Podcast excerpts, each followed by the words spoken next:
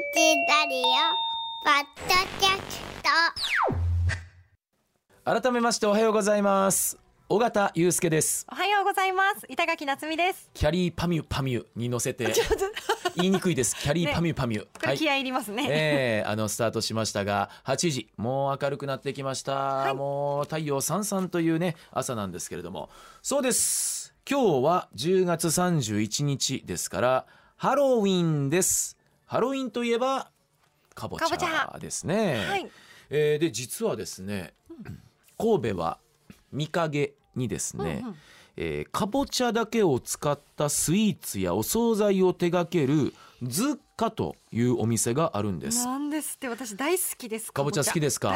あのこれからいい時期になってきますよね、えー今朝はズッカオーナーの佐藤はじめさんにリモートでお話を伺ってまいります。佐藤さんおはようごおざいます。はようございますおはようございます。よお待たせをいたしました。よろしくお願いします。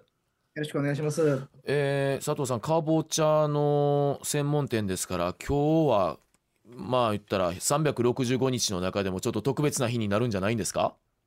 そうですね。いや、いやあの、やっぱりその、ハロウィンの前の週末というのが一番忙しいので、あまあ一番はやっぱりこの土日に、あの、最大の山場は、ああそっか。の、お店としてはあ、あの、超えました。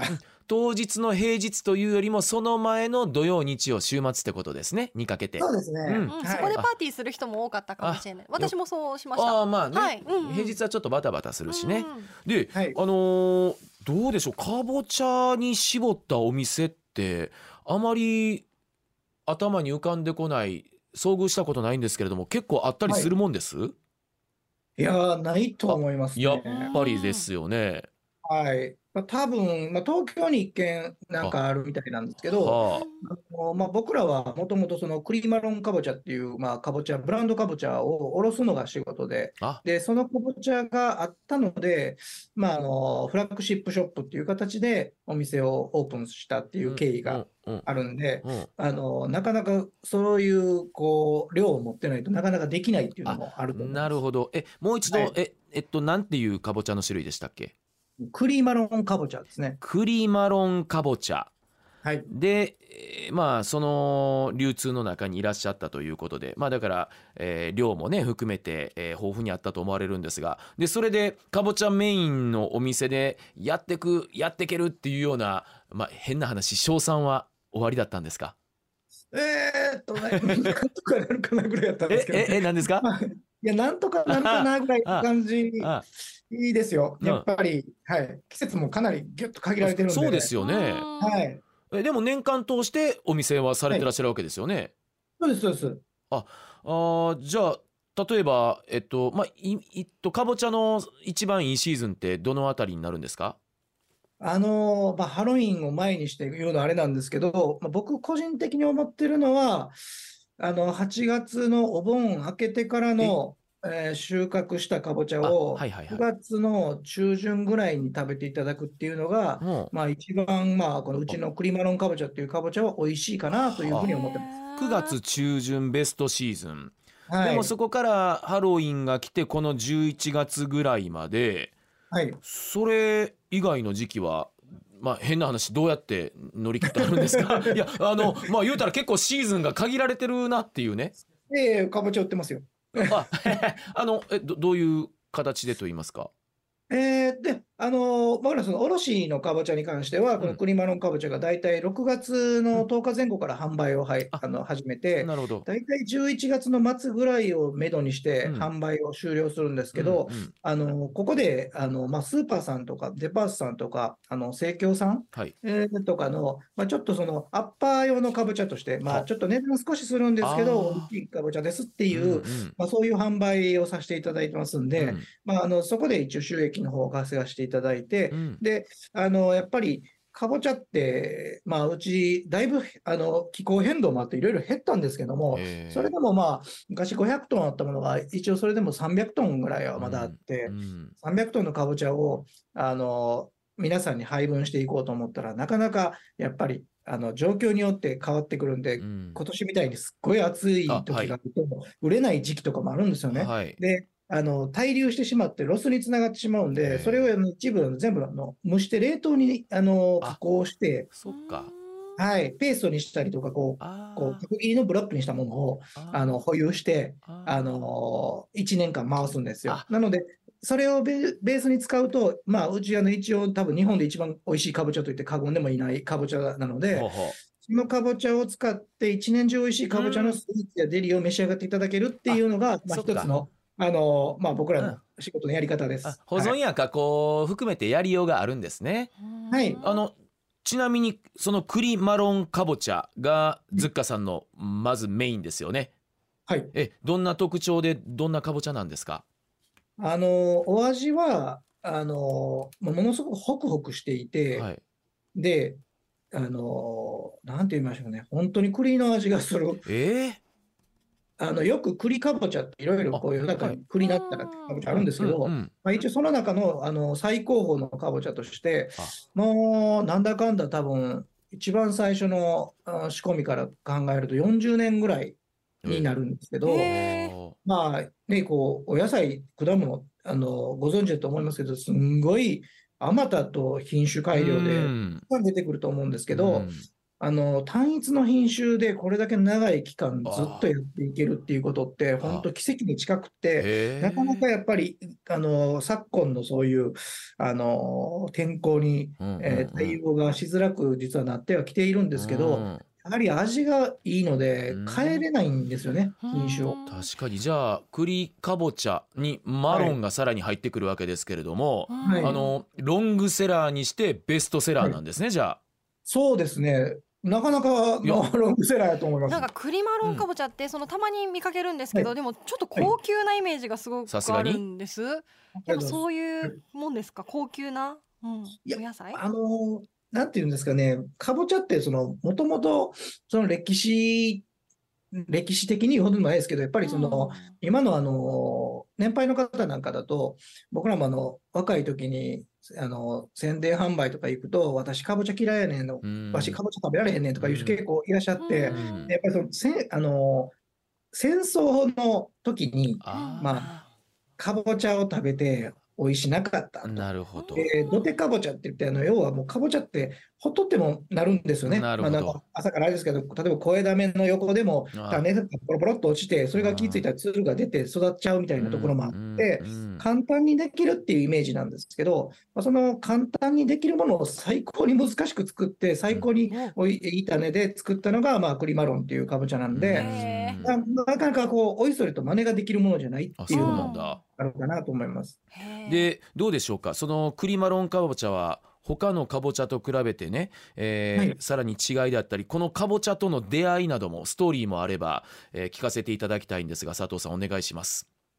はい。えーまあ、僕、このかぼちゃに出会ったのは、もともと、まあ、うちの、あの、もう、まあ、脱会したんですけど、親父が、うんあの、神戸の中央市場に勤めていまして、ああまあ、その時に、まあ、あの、まあ、かぼちゃとかトマトとか、こう、いろいろ扱っていたんですけど、うんその中で、まあ、トマトとかぼちゃだけはすごい味の差がすごくはっきりする。ものなので、あのね、それこそバブル真っ只中のところで市場は割とこうお客さんをあの待ってたらお客さんが来るみたいなところがあったんですけど、味の差がはっきりするものをまあきちんと伝えて売るべきだっていうので、まあ、うちのまあ親父がうん。割とこうスーパーさんとかに直接行って話をして、うん。えーよくまあ売っていいたんですね。なんかちょっと、うん。ちょっとカリスマのあの営業マンみたいなところがある。変わった方やったんですけども、で、あのある日、まあ、結構かぼちゃを売る人で有名になっていたので、でそれでなんかこう、栗マロンかぼちゃっていう、こういうかぼちゃがあるんやけど、佐藤さん売ってみいひんかみたいな感じで、うちの親父に相談が来たんですよね。なるほど。で、まあ、その当時、そのまあ40年も前だと、その生産原価に合わせて物を作るっていう仕組み、実はそんなになくて、今だったらそんな当たり前じゃないかっていうことだったんですけど、うん。市場って物があれば安い、うん。あのなければ高いっていう市場原理うん。なんですけど、美味しいものってものってそもそもそんなに簡単にはできないんで、うん。あの数も、ね、多くはないんですけど、うん。他のかぼちゃが多いと値段が勝手に、まうん。あ、下がってしまうみたいな感じのところがあったので、うん。まあ、それだったら直接、まあ、売ってくれる営業力のある人と仕事をっていうので、まあ、産地をコンダクターになっている人が、まあ、直接お話を持ってきていただいて、うん。まあ、それがきっかけで、まあ、うちの親父がかぼちゃを、栗マロンを扱うことになったと。だからそれがもう何十年も前ってことですか、もう多分それが多分40年近く前なんじゃないかな。バブル期っていうお話されてましたもんね。あはい。だからいわゆるうーんあまり今でこそいろんなあ食べ物野菜類でもブランドものの野菜ってありますけども当時はいあまりそういうイメージがなかったところにブランド化差別化に成功しはったんですか、そうですね。うん、なので、うん、当時のブランディングっていうのは、うちの親父もそうなんですけども、デパートに置いてたらもう、ああの、もうブランドやみたいな感じそれだけでしねはい。うんあとね、もうこう、ちょっとパッとタグ見て、おい、メドインイタリアでみたいな感じの。あのアパレルもね 確かにそんな時代でしたね。はい。うんなので、まあ、僕らのその世代になった時に、どっちかというとブランドっていうのは、そういうこう、たくさんの人に知っていただくことや、うんうんあの、これが美味しいんだっていう安心感だったりとか、うん。この人が言っているんだとか、うん。そういうものをひっくるめた、まあ、あの、再認識しきっちりしていただいた商品になってくると思うので、はまあ、それにまあ、僕の世代で少しずつじんわり変えていくためのツールとして、まあ、お店をオープンしたっていうのもなあります。るほど。じゃああれですね、えー今回はねズッカオーナーの佐藤はじめさんが今のお仕事されてるのはあのお父様からのそういうちょっとこうねあの、はい意思を継いででそこをさらにまたあの自分なりのこう広げ方というかはい。そういう形で今されてらっしゃるんですね。はい。ああお父さんも喜んでらっしゃると思いますよ。ねえ、どうでしょうね。もう、親父のことがうん結構、あの、合わないんで、嫌やったんですけど。そそんなもんですか？そうね。あのまあ、僕、ちょっと片親で、小5で母親がちょっと他界してしまったっていうのもあるんですけど、まあ、11場でね、こう、あの働いてる親父なので、やっぱりなかなかこう粗暴な部分もやっぱりあって、でもまあ、ね、あのしっかり子供を育てるなっていうので、こう無理くりこう野菜を食べさせるみたいな感じで、ね、それこそもうなかなかやっぱ口も利かへんような形であら。過ごしていて、ご飯だけが出てきて、ええもうなんかすぐ部屋引きこもるような感じだったんですけど、無理やりこう栄養取れって言われるとね、やっぱりこうかぼちゃの煮付けと米出されて、それを米の上にね、うんあのかぼちゃを乗っけられて、はあ食えみたいな感じで、もう煮付けでね、みりんとか入って、あんまあまのかぼちゃを乗せられて、もうでんぷんでんぷんみたいな感じで、まあ確かに確かに年頃の子供としてはときめく感じではないですよね。もうあれも最悪な記憶です。いまだに忘れられないです。すごい。その最悪な記憶でよくぞこのかぼちゃの世界に飛び込むのが何何の心変わりがあったんですか？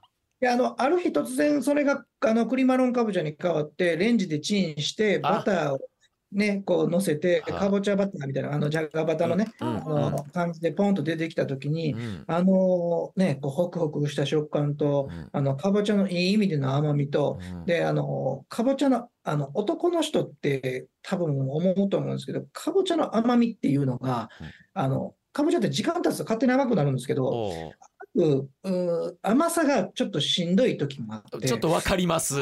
わかりますでしょ？わかりま。す。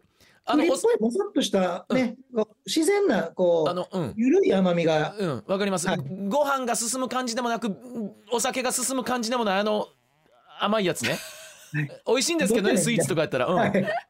でまあその栗マロンはあのーまあかぼちゃって時間経つと甘くなるんですけど、はい、結局栗っぽい味がすごいしっかりしてて、そこにバターが乗っかるんで、すごい独特のあの旨味があって、へあの本当にスイーツ、それだけでスイーツとして成り立つような。ん味だったので、でそれでもうこれだけ食べておいたら、まあ栄養取れるんやったら、もう俺これだけでいいっていうので、うん逆に栗マロンに関してだけで、まあ、かぼちゃ好きになったっていうことでかぼちゃというよりも栗マロンとの出会いですね。そうですね、ほとんど食べなくなりましたね、今もですけど。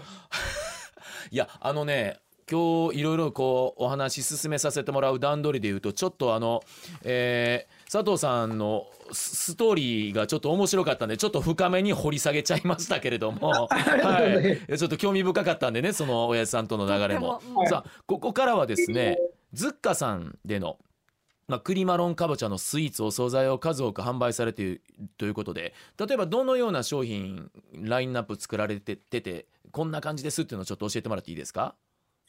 そうですね。いや、もう、まあ、うん、めっちゃいっぱい作ってるんで、めっちゃいっい。ぱいいいんかわかんないまずほら創業以来のなんかこう軸というかズッカといえばクリマロンかぼちゃのこれっていうのはあるんですか？いや、うち、こう、8年もやってるんですけど、それがね、こう、どれなんやろって思うあ時があって、そうエース不在で全体的な層の厚さ。一番最初からなのは、かぼちゃのサラダですね。サラダか、かぼちゃかぼちゃと、クリマロンかぼちゃとサワークリームのサラダサワークリーム、うん、ですね。あとは、まあ、チーズケーキ、プリン、わえーまあ、惣菜でいうと、あの、えーこれからだとラザニアとかグラタン、へあとかぼちゃのスープ。うん。で、だとね、かぼちゃの肉巻肉あ肉巻き。き。はい。あとなんだろう。いや、結構いっぱいあるんですよね。かぼちゃのブラウニーがあったりブラウニかぼちゃのアランチーニ。ーアランチーニって何でしたっあけのえっとね、あの、イタリアンコロッケみたいなやつですね。あの、要はお米、あすっぷりみたいなはい、はい、お米で、えーまあ、おにぎりみたいなやつを最初揚げるみたいな、チーズを入れて揚げる。はい。あとなんだろうな。かぼちゃのジェラートですね。かぼちゃのバスクチーズケーキ わわかりました。あのこの この一人のエースでに頼ってるんやっていう感じじゃないんですね。じゃあつまり売り上げも含めて。そうなんですよね。あの、で一番売れるのはかぼちゃ弁当で、え？かぼちゃ弁当？かぼちゃ弁当？かぼちゃ尽くし弁当みたいなのがあって、それにはもうサラダも、ラランチーニも、フライも、あかぼちゃのキッシュえーが入っていたり。とか、かぼちゃ尽くしのお弁当ってことですか？そうです、そうです。あ面白い。だからもうちょっと人によってはもちろん別に僕そこまでかぼちゃがあの好きじゃないんでみたいな。人 はあのあのねあのカップルで言ったらあの彼女がさんはいいんですけど彼氏は大体ちょっと若干引いてるんで あリアルにあのルーローハンとか用意しててこっちめっちゃ美味しいんだってあちゃんと別あの別の道も用意してくださってる懐の深さがあるんですね。あのルーローハンとかチキンライスとか あのちょっとそういうものもご用意しておかないと男性ねかちょっと僕も含めてあのそんそこまでかぼちゃね食べれないんで。あだだからはいそのあのールーツというか佐藤さんのその流れがまたいいですよね。あのもうもう、はい。ねはい。もう本当もうとにかくかぼちゃかぼちゃかぼちゃじゃなかったっていうのがまたそのリアルな感じがいいですね。はい、かぼちゃ僕食べれないですよ。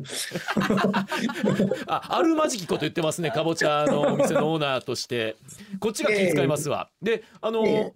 今日は特に別に栗マロンかぼちゃのスイーツとスイーツとお惣菜の中からそれぞれおすすめの商品を試食させていただけるということでもうだいぶいい香りがする中おはい。預け食らってる、まあ、勝手に私がお預けしてるんですけど、えーあここまで来てるんですが具体的にどのような商品かまず教えてもらっていいですか？今日はあのかぼちゃのあのプリンと、あと、まあ、スパイスカレーですね。かぼちゃのスパイスカレーとプリン。じゃあ順番から言うとやっぱりスパイスカレーからでいいですかね？はい。ちょっとあのどどんな感じですか？これは。あれ？これ鶏チキンが入ってんのかな？チキンそうですね。チキン、あの、基本的にはチキンカレーで、うん。あのーこのクリームマロンかぼちゃをまあペーストにしたやつを持ってるので、それをへ大量に、あのー入れ込んで、うん。で、あの、独自にスパイスを作って、うん。で、チキンと、あのーまあ、玉ねぎとかでこうしっかり煮込んで作ったカレーになりますね。いただきますね。はい。あやっぱりスパイシーな香りはしてますね。これでもまあ、はい。うんかぼちゃ色です。わコクがあるうん。そうですね。これかぼちゃだけで作り出してるので、なかなかそんなカレーないと思うんで、えどういうことですか？はい。どういうことですか？かぼちゃだけえっとね、もう要はかぼちゃ、あの、ペーストなんで、うん。あの、なんていうんですかね、こう、かぼちゃ蒸して、潰したやつそのまま入れてるんですよね。じゃあルー自体がかぼちゃいっぱいってことですか？そうです、そうです。もう、まあそんなに、あの、うちの製品ってほとんどがかぼちゃ入りすぎてるっていうスタンスなんで、あの、その、練り込むって、意外に難しくて、スイーツもそうなんですけど、うん。あんまりこう、かぼちゃ入れると、かぼちゃ色が強くなってしまって、味がぼけてしまうんですけども、それ飛び越えていこうっていうので、飛び越える量を入れちゃうっていう、あすごい。じゃあかぼちゃ120%だ。もうそうです。もう、でそんなぐらいで入れてます。あ粗ごしというのか、うんうんうん。まあもちろんそこにスパイシーだからでかぼちゃ本来の甘さもあるしこれはなかなかの純度ですね。だ今までそのクリーマロンかぼちゃのお話、はい。すごい伺ってたんで、相当なんか甘みが強いんだろうなと思いきや、うん。うん。でもちゃんとスパイスもこう立っててででもこはい。のクリマロンかぼちゃのまろやかさと優しい後味に甘みがきますね。はい。うん、そのかぼちゃって、あの、えっと、時間が経つと甘くなるんですけど、うん。うん。あの、でんぷんが多い、えー育ちの中ででんぷんが多いことと、でんぷん質の質がいいことと、はい。時間の経過でそれがこう、いろんな糖分にあの変わっていくところが大事なところなので、現実にかぼちゃだけをガブッと食べるとすごく甘みは感じるんですけど、うん。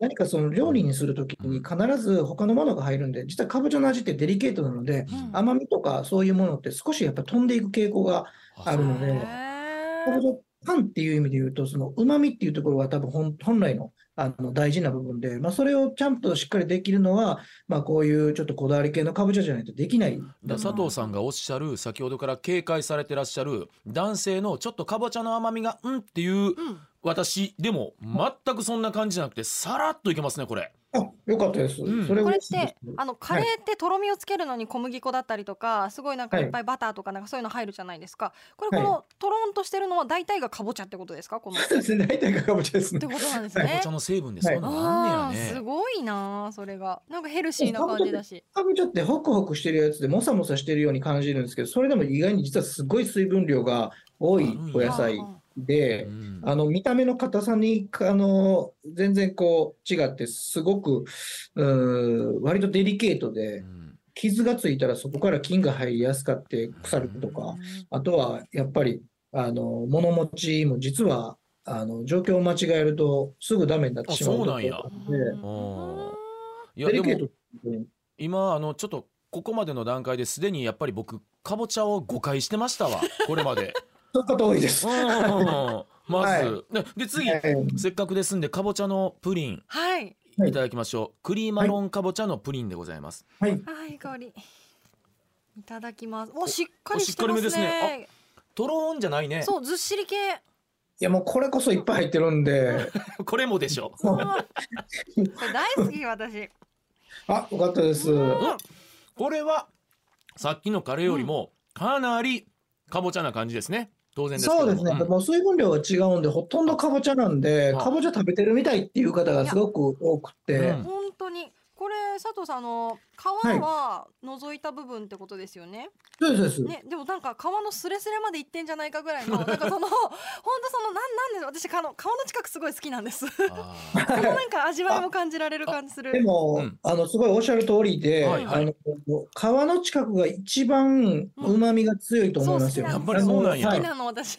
そうなんですよ。何でも何でも多分あの果物とかもそうなんですけど、皮の部分に一番栄養があるんで、みかんとかもね、あの白いモケモケの部分がすごい栄養があったえりと何がですか？何がですか？あのみかんでもね、あみかんね。のはいはいはい。あの白いモケモケみたいなやつが、うんね、一番栄養価があってとかよく言いますけど、かぼちゃもあの一番最後までえーでんぷんが残るのが皮に一番近い部分で、旨味は多分多いです。甘みになればなるほど、旨味自体は少しずつ消えていってるんで、そういう意味では、あの皮の際まで全部入れてるっていう感じですね普。段煮物とか皮ごと食べること多いですもんねう、んはい。うん、だからそのあたりも理にかなってるとそうですね。うん。皮食べる方がいいです。あの、ただ、あの、スイーツとかカレーもそうなんですけど、皮入れちゃうと、ちょっとくどくなるんで、度合いがですよね。洗練された味にするためには、うん。やっぱり皮を練り込むっていうのをもものによって変えていかないといけないんで、焼き菓子とかはいいんですけど、うん。あのそういうものにはあまり使わない方がいいかなって皮っていうことですプリね。ンってなんかやっぱプルンツルンっていうイメージですけどこの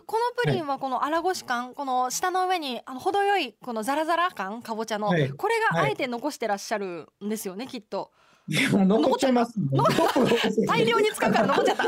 いや これが好きなんですよ私これがいわゆるパティシエさんが作る繊細なスイーツっていうよりかは、もうかぼちゃをこうむき出しに入れていくっていう感じなので、贅沢。やっぱりそこはあのなんていうんですかね、こう量で がん頑張っているみたいなところなので、相当使ってますねこれね相当です。ね。ちょっとスイーツとしての量はちょっと超えているんでお芋とかにも近いような感覚やと思いますんで。確。かに。佐藤さんこのスーなんがいいよね。スーな感じでね、うん。確かに。うんうん。まだ若干あの、あれです。あの、起きてまだないんで。あごめんなさい。起き抜けで。はい。朝早いですからね、ええ。ありがとうございます。あとどうでしょう。かぼちゃ料理の開発もまあねあのはい。同じものばっかりじゃなくていろいろねあの挑戦されてると思うんですけれどもそのあたりでこだわってらっしゃるポイントとかあれば教えてもらっていいですか、いや、えっとね、僕がこだわってるっていうよりかは、うちの場合は、あの、ほぼ、ほぼ全員僕以外が営業の子、男の子一人だけでうん、全員女性なんですよ。もう事務員さんから何全員女性なんあ、そうで、なんですか。女の人の、あの、意見なくしては成立しない、あ、あの、環境に。しているというか、なっているという状態なのでうん、なので、どちらかというと、僕のこだわりというよりかあ。は、女の人の目線から見た、えっと、まあ、商品というスタンス。へえ。あのーあんまり僕のあれないですね。これ、かぼちゃプリンにいっぱい入れようぜとか、あ ないんですか？もういっぱい入れようぜみたいな以外はなくて、そうなんですよ。でもね、あのーまあ、かぼちゃってやっぱり女性が好きなものだし、まあ、お子さんが好きだったりとかするケースあーが多いんで、うん。なので、まあ、そちらに寄せていこうと思ったら、やっぱりこう、うん男性的な意見っていうのは、うん。まあ、よりこう、ちょっとこう、スパイスぐらいの感じうんというか、あとはやっぱり、あの、女性が作って女性に食べてもらうっていう感じの方がいいのかなと思って。はい。ちゃんちゃんとそのあたり住み分けをしっかりされてはるからルーローハンとかも置いてるんやろ？ちゃんとね。そうですね。そうですね。あでもね、それも、あの、うん。実は女性が考えてくださってそうなああそうですか？あのもう、店頭に立たれてるのも基本的に女性なので、うんやっぱりこう、如実にこう、カップルで来た彼氏が食べるもんない顔も、顔もね、あの、なんこのね、な何か見てきたの中で、あの、あの、至極のルーローハンが意外とめちゃくちゃ当たっていて、はいルーローハンめっちゃ売れるんです、実は。いやあの佐藤さんのそのちょっと力の抜けた感じが本当にリアルでいいなと思うんですが、まあ、とはいうものの今日はハロウィンということでねはいあのせっかくですからご自宅でかぼちゃを調理される方も多いとは思うんですよ。はいですのでここは自宅でも手軽に楽しめる、えーかぼちゃを使ったレシピなどありましたら教えてもらえますでしょうか？そうですね。まあ僕、うかぼちゃ、基本的にはでも、まあこの栗マロンを買っていただくっていう前提になるんですけど、うんうんやっぱりその美味しいかぼちゃなので、そのままのを召し上がっていただくっていううん。いいかぼちゃのある時期は、うん。やっぱり普通にくし切りをしたものを、例えばオリーブオイルであ。もうただ単純に1センチぐらいのくし切りを焼いて、あ。あの岩塩かけるとで、ね、ああかけるとか、まあよかったら、あの例えばその、何ですか、あのローズマリーとかがあったら、うん一緒にちょっと風味付けで香り付けでしてあげると、うん。結構上質な味になったりとかしますし、で簡単なのはやっぱりあのフライですかね。うん。あのうちはコーンスターチをまぶしてうん、あの180度で、えー生だったら4、5分ぐらいうん。揚げるんですけうど、んやっぱりこう、かぼちゃのフライはやっぱりうん美味しいだ、美味しいんだと思います。あじゃあ結構シンプルにいただくのがやっぱり栗マロンかぼちゃの美味しさそうですがね立つんですかね？はい。うんあともう一点言うなら、さっき、さっき言ってましたけど、かぼちゃのサワークリームのサラダとかってあ気になります。うんええそうなんです。あの、皆さん、マヨネーズ使いがちなんですけあど、違うの、マヨうんネーズってやっぱりすごい脂肪分が多くて、ちあょーっと、うん、少しその、うん。あの健康志向でいくならば、ちょっとカロリーの摂取はやっぱちょっと多くなってしまいがちだと思うんですけど、うんうんサワークリームってあの独特のそのヨーグルトみたいなこう酸味があるのであのぐっちゃぐちゃに合わせるんじゃなくてうん、軽くマーブルで合わせていくと、マーブル、うん。かぼちゃの黄色い部分と、あの程よくあの、うんうんうん。マーブルでうんうんうん。白いサワークリームがいうん。こうスッとこうん。うねこう白と黄色の融合みたいな。そうなんですよね。ききれいになりますしそこにこうレーズンと合わせてあもうそれだけで召し上がっていくといただくとサラダなんだけどスイーツ食べてるようなうんなるほど。感じになるんで、うん、あのいいですね。ちょっと脱マヨネーズしてみたらっていう提案ですよね。そうですね。うん、かぼちゃは蒸すんですか？それは。もちろん蒸し蒸していた蒸だい。してて、で、うん。もうはい。適当にちょっと全部マッシュしないで、柔らかく混ぜる感じ？そうですね、もうくちょっとくっちゃくっちゃって、もう軽くフうんァファッとするぐらいの感じで。はい。さあじゃあ最後にやっぱりその栗マロンかぼちゃをどのように入手できるかというところなんですがそれをちょっと教えていただいていいですか、これね、どうし言ったらいいんですかね。あの、まあ、ズッカがみ、まあ、見かけにお店がありますので、まあ、あの、阪急見かけから歩いて6分ぐらいのところにある、えーズッカの見かけ本店に来ていただくか、うんはい。もしくは、あの、栗マロンかぼちゃ自体は、あのー関西では、えー割とデパートさん、スーパーさん扱っていただいているところあそうですか。多いのでう、ん。はい。あのー阪急百貨店さんであったりとか、近鉄百貨店さんであったりとか、まあ、神戸阪急さんであったりとか、うんうん。あの割とデパート中心にあうん。の置いていただいておりますので、うんうんそういうところで買っていただくのもいいのかなと。じゃあ小売りのところで手にすることも場所によったらあると。そうですというねまだまだ神神戸さんとかはもうあ。そうですか。あはい。